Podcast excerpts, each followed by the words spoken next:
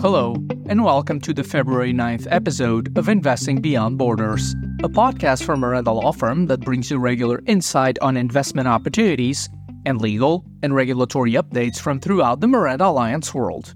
This week, we bring you news on various investment and financing projects to support Africa development, the 2023 petroleum public tender process in Angola, the privatization program in Cape Verde, the expansion of Maputo Port in Mozambique, Timor Leste carbon capture and storage projects, and other major developments in our jurisdictions. Sit back, relax, and enjoy investing beyond borders. Diana, over to you. We start this week's episode with Italy's 6 billion US dollar plan to support African development, which the Italian government unveiled during the Italy Africa Summit in Rome. Italy announced several initiatives designed to bolster economic links and create an energy hub for Europe.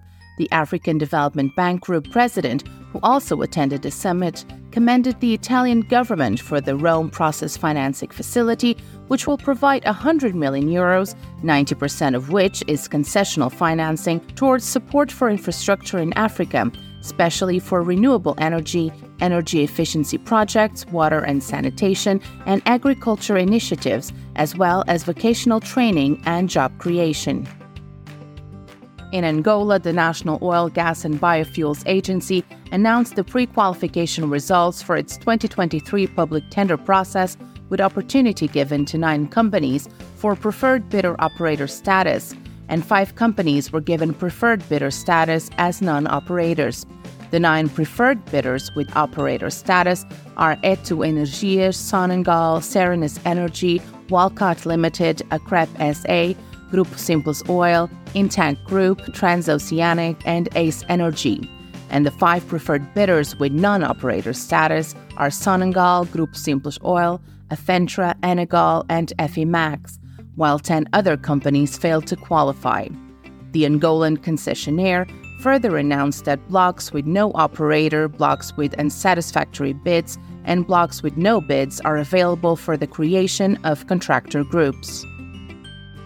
During the visit of the U.S. Secretary of State to Angola, the two countries have pledged to continue strengthening the bilateral ties between them in key areas including trade and investment, food security, global health, and climate and energy. The U.S. Secretary of State stressed his government's willingness to drive Angola's digitalization efforts with support towards reliable telecommunication networks poised to improve the country's digital connectivity to the global economy. The U.S. is also committed to institutionally sponsoring political stability, security, good governance, and the safeguarding of human rights for Angolans, the southern region, and the African continent. In Cape Verde, the government is looking to wrap up privatizations by the first half of 2025 and is looking for investors who can set them in motion. The process kicked off this January with the launch of the public offer for sale on the stock exchange of 27.44% of the shares held by the state in Caixa Econômica, and will continue with the privatization of Enapor Sport Operations, the privatization of Emprofac Inpharma and CV Handling, and the sale of the stake held by the National Airports and Air Safety Company and the National Institute for Social Security in Cabo Verde Telecom. Other operations in the pipeline include the institutional reform and restructuring of the energy sector with the privatization of Electra SA, the restructuring of Cabnave, and the stabilization of Cape Verde's airline TACV's operations and its privatization. The Cape Verde government has signed a 120 million euro financing agreement with the European Investment Bank to implement renewable energy projects in the country and boost energy transition, demonstrating the joint commitment to tackling global challenges in promoting clean and sustainable energy. This agreement is part of the European Commission's Global Gateway initiative to promote sustainable development and includes a donation of 25 million euros from the European Union, which totals 145 million euros for the development of the energy sector. This is also a strategic investment if the country is to achieve its goal of producing more than 50% of its electricity from renewable sources by 2030. One of the main projects covered by this funding is the construction of the renewable energy storage plant in Santiago with a capacity of 20 megawatts and 160 megawatt hour of energy storage capacity. In addition, the agreement also covers related projects linked to the reinforcement and digitalization of networks at a national level, including the closing of the electricity transmission ring in Santiago and the energy efficiency program in public lighting that should provide the country with a public lighting system with 100% LED bulbs. Cameroon obtained over 180 million US dollars in financing from the International Monetary Fund under the Resilience and Sustainability Facility, a mechanism that provides affordable long term financing that enables countries to reduce risks for future balance of payments stability, including those related to climate change and pandemics. Disbursements linked to the new loan granted to Cameroon, the IMF points out, will begin at the end of the first review of the Resilience and Sustainability Facility, which extends over 18 months. This period coincides with the remaining 18 months to implement the Extended Credit Facility and Extended Fund Facility arrangements approved in July 2021 and extended in December 2023 to support the country's economic and financial reform program. As part of its National Development Strategy 2020 to 2030, aka SND 30, Cameroon is planning to pave at least 6,000 kilometers of new roads. At the end of December 2023, only 8.39% of the country's road network had been asphalted. In accordance with the SND 30, a number of actions are underway to increase the stock of asphalt roads in order to reach the target set out in the strategy, and to improve the level of service of existing roads through the maintenance of 3,000 kilometers of asphalt roads. In order to achieve this goal, the government and its partners are using innovative techniques such as pavement recycling and the use of stabilizing products and bitumen emulsions to increase the length of roads. The development of these road infrastructures should, according to the authorities, ensure the opening up of industrial basins the supply of raw materials to factories, the sale of production to domestic and foreign markets, as well as the transport of people, raising the country's average economic growth. Cote d'Ivoire has made a successful return to international capital markets after raising 2.6 billion US dollars through two bonds with respective maturities of 9 and 13 years. The country's first Eurobond sale in nearly 3 years consisted of a 1.1 billion US dollar sustainability bond and 1.5 billion dollars in conventional notes. The issuance drew interest from more than 400 investors in a record-breaking operation that generated an order book exceeding 8 billion US dollars, representing the highest order level ever recorded by a sovereign country in West Africa.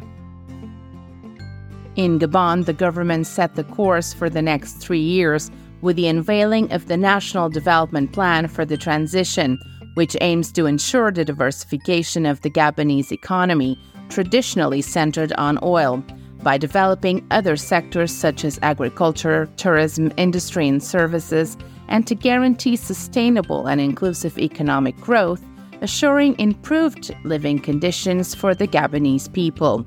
This vast economic and social program provides for the implementation of 293 development projects, for which the overall financing requirements are estimated at 4,536 billion CFA francs. These resources of financing are varied, with over 2 billion coming from its own resources obtained by optimizing non-oil revenues and measures to reduce government expenditure. External financing will also make a significant contribution, with just over 1 billion, while the private sector will contribute with close to 2 billion CFA francs, notably through public-private partnerships. Guinea-Bissau's largest photovoltaic plant was built on the island of Bolama by the European Union in partnership with the Portuguese non-governmental organization TESE. The plant, built within the Yanda Guinea project, can produce enough energy to power the island of Bolama with around 5,000 people for 24 hours. For now, the project, which is in its testing phase, has installed 12 kilometers of electric cables throughout Bolama and is awaiting the government's approval to start supplying energy to the population. The government of Mozambique has approved a deal with Maputo Port, including a 2 billion US dollar expansion that will enable Maputo to draw cargo away from the trade infrastructure of neighboring South Africa. The deal grants a 25 year extension on the lease of the country's biggest port to the operator consortium led by DP World and South Africa's Grindrod Limited, which also includes Mozambique's state owned railway operator. Under the new concession agreement, the port's capacity is set to increase to 54 million tons per year by 2058 from the current 37 million tons.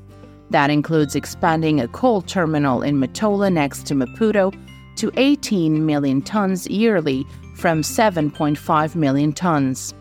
Furthermore, annual shipping container capacity will almost quadruple to a million units over the same period.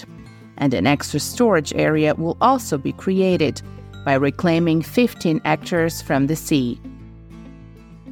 The German government has announced the disbursement of about 90 million euros to finance coastal protection projects, green infrastructure, and economic and social development within its partnership with Mozambique. Around 45 million euros will be allocated to the second phase of the construction of a coastal protection wall in the central Mozambican city of Beira the financing of the second phase of rehabilitation of green infrastructure and social projects in local communities. Alongside Germany, the World Bank is also contributing to the coastal protection project in Beira, one of the areas worst hit by the effects of climate change, with cyclones Idai, Kenneth, and Freddy passing through in recent years. Mozambique Stock Exchange is preparing its first issuance of green bonds later this year as soon as the necessary legislation is approved. The CEO of the Mozambique Stock Exchange claims to be optimistic about achieving this milestone in 2024 and points out that the company is collaborating with the national financial institution interested in the initiative. The green bonds are intended to support a transition to a green economy in Africa with a focus on areas such as climate change mitigation and adaptation, sustainable infrastructure, and forest conservation projects. Good news for Portugal, which has ended 2023 with the highest growth in the EU, having also brought down domestic public debt to below 100% of GDP last year. Despite having achieved better numbers in 2022, this is still a feat when compared to other European countries' performance in the current economic landscape.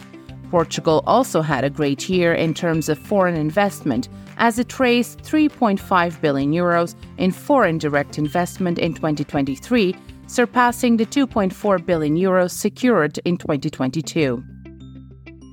Tourism in Portugal has made a strong comeback since the pandemic, and 2023 broke several records in the sector.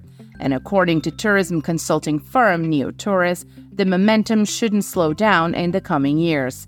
Attesting to this is the fact that over the next three years, around 150 hotels will be built in Portugal, making it the largest three year pipeline ever in hotel construction in the country. Growing tourist demand for Portugal, especially among Americans and Canadians, is increasingly putting the country on the route of the world's biggest developers and hotel chains. And according to Neotourist, the largest international companies are either already in Portugal, planning a hotel in Portugal, or have already analyzed an opportunity in the country. The Democratic Republic of the Congo's infrastructure goals are getting a boost as Chinese companies Sinohydro Corp and China Railway Group have agreed to increase their investment in the country as part of a minerals for infrastructure deal. The two companies will now invest up to 7 billion US dollars in infrastructure as part of a new agreement over the Sicomines copper and cobalt joint venture. The previous agreement saw an investment of 3 billion, but further analysis by the DRC's General Inspectorate of Finance led to an adjustment in conditions. Timor Leste is strengthening bilateral ties with Australia as both pledged to jointly develop carbon capture and storage projects and advance the Greater Sunrise development during a productive meeting between Timor Leste's Minister for Petroleum and Mineral Resources, Francisco da Costa Monteiro, and Australian Ministers for Resources in Northern Australia and the Minister of Foreign Affairs. The ministers engaged in constructive discussions highlighting the strong support and commitment to the Bayu Undan carbon capture and storage project. Recognizing the importance of this collaboration in tackling climate change and pushing the technological frontiers, the leaders agreed to strengthen cooperation in creating the necessary legal and regulatory frameworks. This joint effort aims to facilitate the efficient movement of CO2 between the two nations, allowing for the safe storage of CO2 in underwater reservoirs. They also reaffirmed their commitment to ongoing high level dialogues and to the consortium developing the Greater Sunrise Fields, the Sunrise joint venture. The main goal of the talks was to finalize critical aspects of the Greater Sunrise project, including the Petroleum Mining Code the fiscal regime, and the production sharing agreements. During the meeting, the mutual commitment of both nations to the commercially viable and mutually beneficial development of the Greater Sunrise Project was underlined, which represents a positive step in regional cooperation and highlights the shared vision of Timor Leste and Australia in promoting sustainable energy solutions, economic development, and strengthening bilateral relations between both nations. Following Timor Leste's accession to the World Trade Organization, the Timorese government and the team from the Secretariat for the country's accession, as well as international partners, have gathered to discuss the support needed once the country formally joins the organization. According to the Minister for Trade and Industry, Filipus Nino Pereira, Timor Leste's partners confirmed their willingness to continue providing technical assistance to Timor Leste especially in the training of Timorese human resources in terms of conducting negotiations, resolving trade disputes, and international trade law in order to strengthen the country's position as a World Trade Organization member. In the aftermath of the meeting, the Portuguese ambassador Manuela Bairos pointed out that Timor Leste had once again confirmed that it was institutionally and technically prepared for major international challenges. She further stated that there is some work to be done in adopting laws and regulations to comply with international law, but that Portugal is prepared and willing to collaborate with Timor Leste in any areas that Timor Leste considers Portugal to be an asset. Trade Invest, Timor Leste state run export promotion agency, has granted business benefits to 236 companies since 2005, totaling 4 billion US dollars. In 2023 alone, five international companies were granted declarations of benefit with an investment amount of around 53 million US dollars. The agency also revealed that most companies that have received benefits have invested in agriculture, horticulture, tourism, cattle breeding, and fish and crab aquaculture. In Macau, imports from Lusophone countries have reached a new record in 2023 standing at over 163 million euros, 33.9% more than in 2022. Brazil takes the lead with 127 million euros worth of exported goods to Macau, followed by Portugal, which reached close to 32 million euros in exported goods, namely clothing and accessories, meat, fish and seafood, alcoholic beverages, and pharmaceutical products.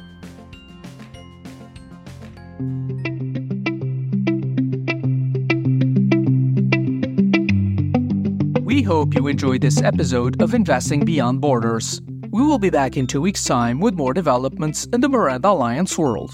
Please join us then for more news from the 16 Miranda Alliance jurisdictions. In the meantime, you can drop by our website or LinkedIn page, where you will find more updates on our activity and legal developments of interest to our clients and followers. This podcast was brought to you by Miranda Law Firm and Miranda Alliance. You can find out more about our worldwide activities and assistance to investors at www.mirandalawfirm.com. This episode was presented by Diana Teodoro from our Lisbon office and Luis Miranda from the Houston office. Content was developed exclusively for Miranda by the Miranda Alliance podcast team. Technical support is provided by Hugo Ribeiro from our communications department. All content is subject to copyright and protected by law.